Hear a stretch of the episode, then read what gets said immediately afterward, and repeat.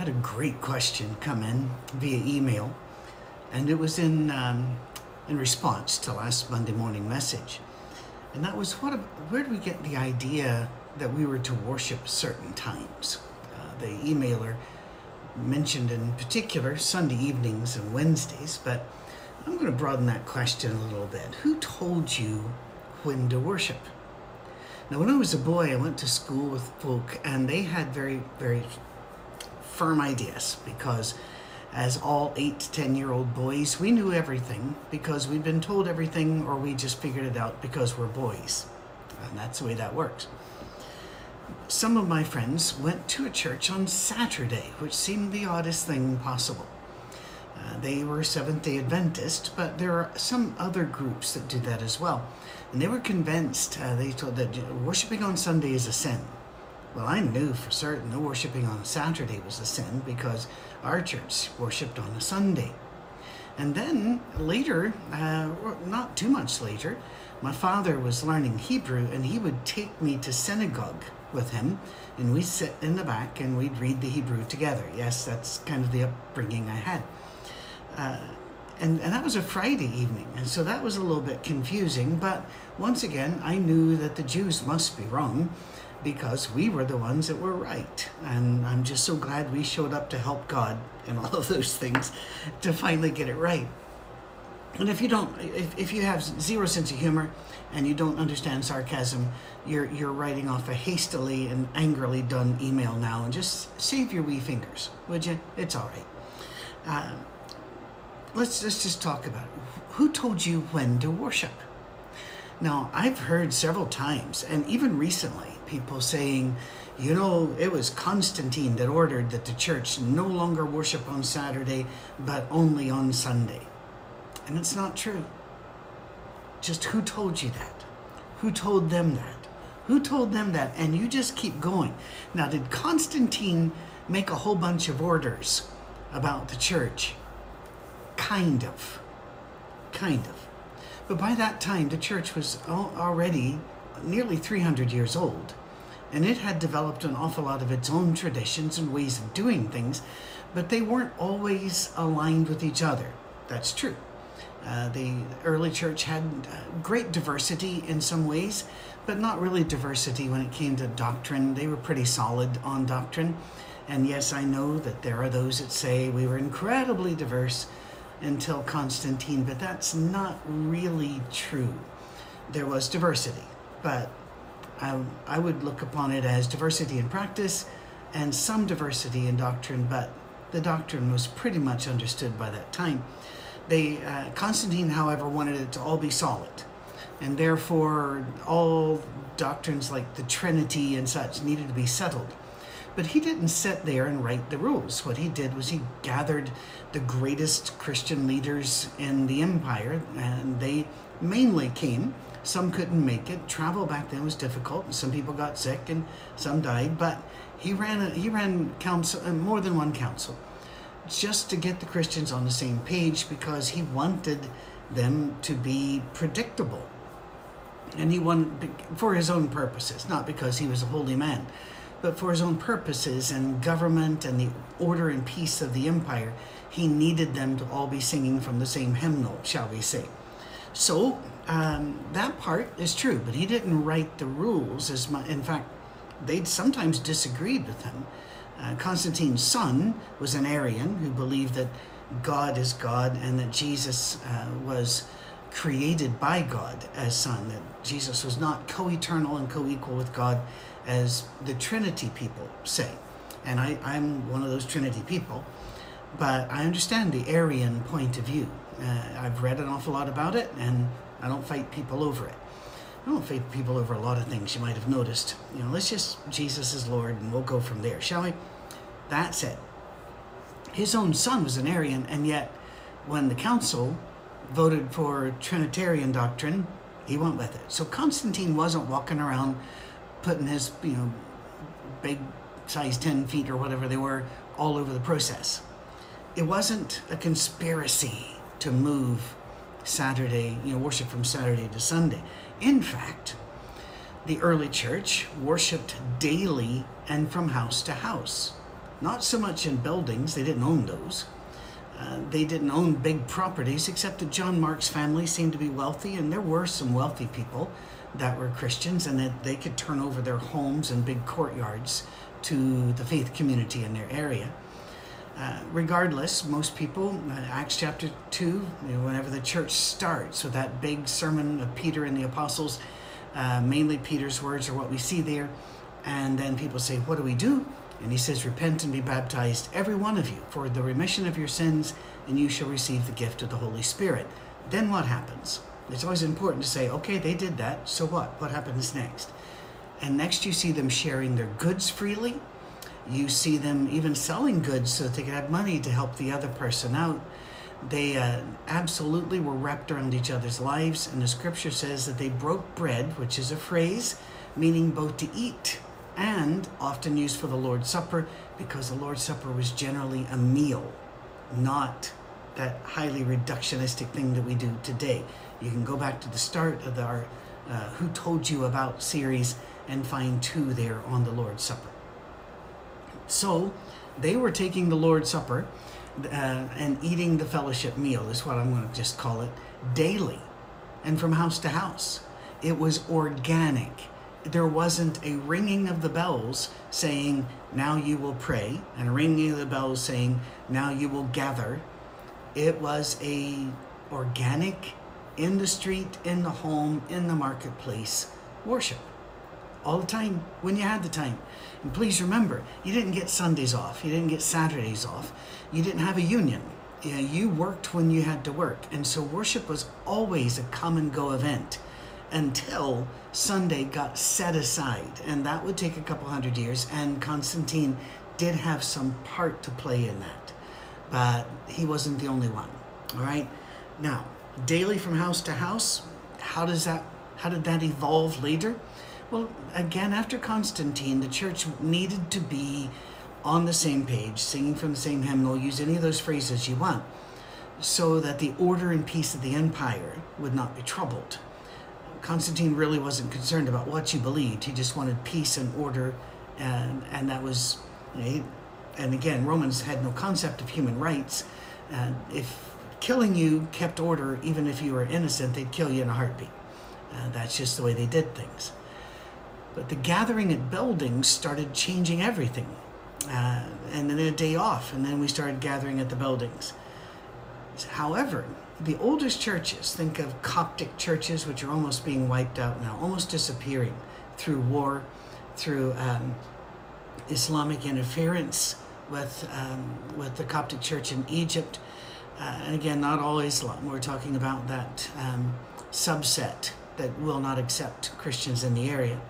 And sadly, the war in Iraq did not free up the land, but rather, once they were freed to vote, they voted a stricter constitution. And the Christians, which used to be a thriving community, and Saddam Hussein's main spokesman was a very open and devout Christian. They, um, the, Christianity is almost extinct there now. And we see this sadly. But the oldest churches, all the way up through the Orthodox churches, of North Africa, which then, of course, uh, there are Orthodox churches everywhere, and the Roman Catholic Church, they still go to church every day, every morning, every afternoon, every evening. It's the masses are at certain times, mind you, but the worship is an everyday event. It's really the Protestants who moved it from an everyday event, and they didn't do that suddenly. They didn't do it on purpose. They did have Sundays by that time were the big thing. It was the tradition, it was the way things were done. Nobody really questioned that. Nobody asked who told you. Or if they did, we don't have any record of it. Then, uh, the Protestants didn't ignore God through the rest of the week. Most of them did have house meetings uh, on various days and times, but you also had family church. And most devout Protestants would find a way to do family church, even if briefly, even if only prayers, daily, as possible. And again, as possible, because life was incredibly chaotic, mind numbingly difficult, and sometimes mind numbingly boring. And it was nasty, brutish, and short. I, um, we are so blessed, and there's no way to get our mindset back to there. But there was certainly no conspiracy to move worship from one day to the next. In fact, it was all the days. In America, some things shifted because of the vast distances. Uh, living in Scotland, uh, I, it always tickled me that the Scottish folk around me had no concept of distances in America and or, or size. And if you said that you had flown, you know, that you lived in Chicago, the guy would say, "Oh, my uncle's in Chicago. Do you know him?" They don't quite understand the size. Uh, we had a friend of ours that was going to go over and visit several churches, and he was going to go from Dallas to Nashville. And we said, "Great, yeah, I hope you have a great flight." And he goes, "No, I'm going to rent a car." We said, "Buddy, you you don't want to do that.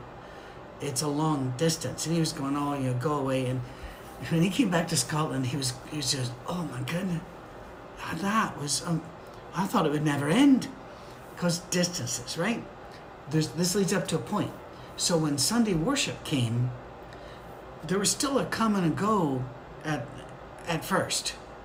But when you got there, you didn't go very soon because it took you a while to get there. Therefore, worship all day and dinner on the grounds became a thing. And having two and three and four sermons on a Sunday became a thing because you traveled all that way. And often you didn't go there every Sunday because you there just you couldn't and still feed your family. You had to work the farm. You had to milk the cows. You had to do what you had to fix the fences, or um, as Proverbs would tell you, a little rest, a little folding of the hands, and sudden poverty and destruction comes upon you. But what happens then when the Industrial Revolution comes along and people have to work on Sundays? Well, for a while, uh, Protestant churches in particular, I really don't know about the Catholic churches on this at all. But the Protestant churches, for a short time, preached that it was a sin to work on the Sunday. But then they had to give in because people had to eat. So, what they did instead was that they had Sunday evening services, which were a um, kind of a cloudy mirror of the morning service. It would be a different sermon and different songs, but same format no Bible classes, no Bible school or Sunday school. But this was looked upon as those, and here's the phrase, who were providentially hindered from being here this morning would have a service.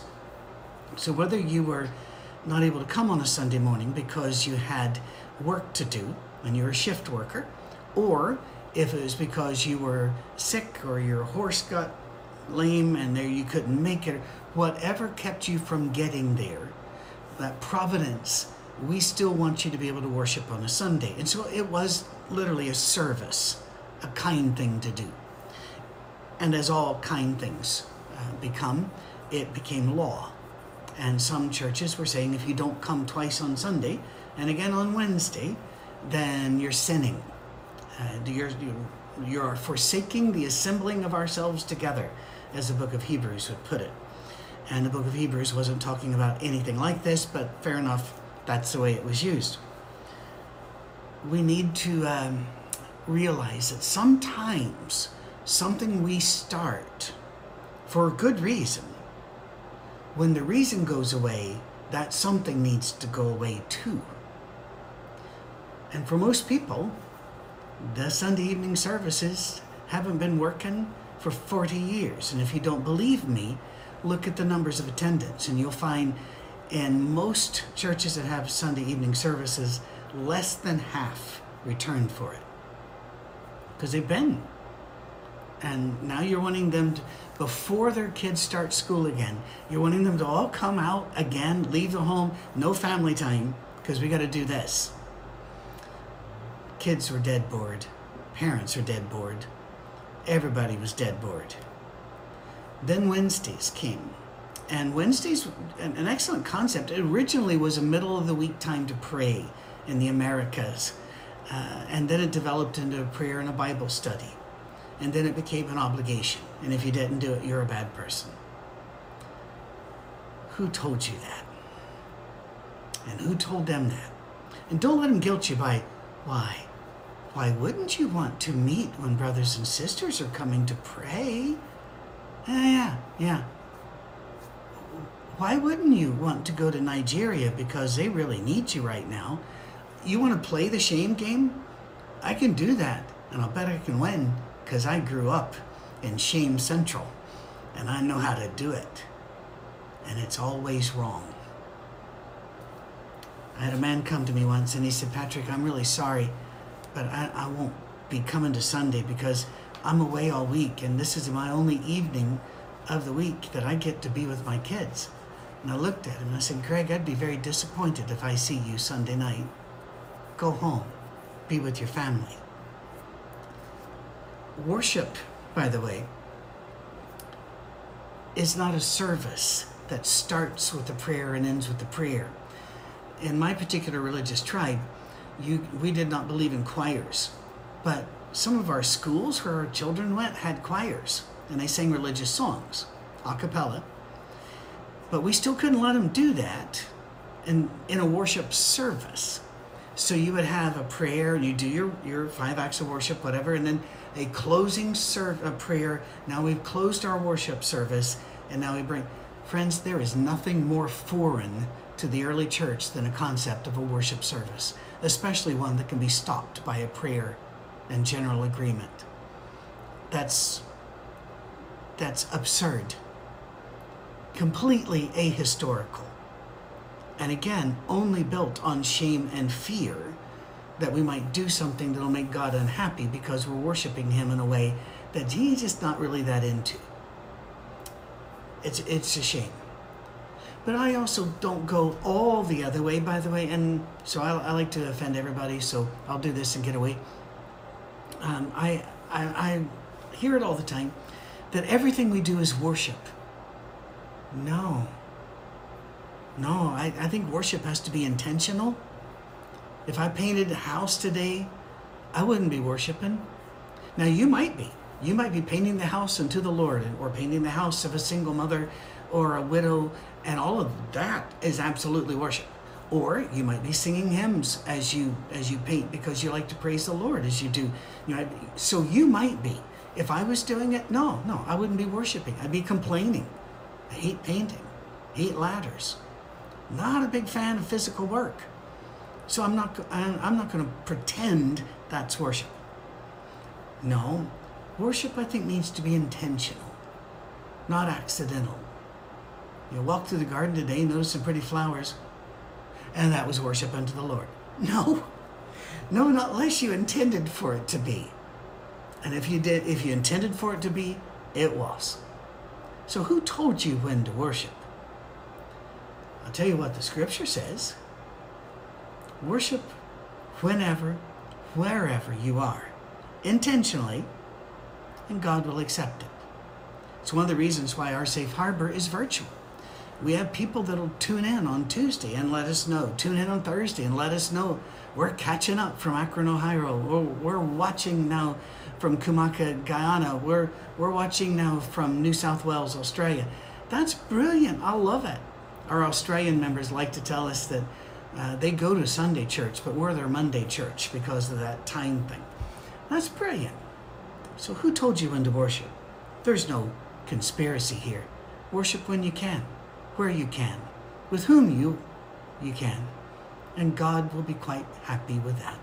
God bless. Hope you had a safe Fourth of July, or as I, I like to call it, Ungrateful Colonist Day. Um, and I hope you have a great week. Cheers.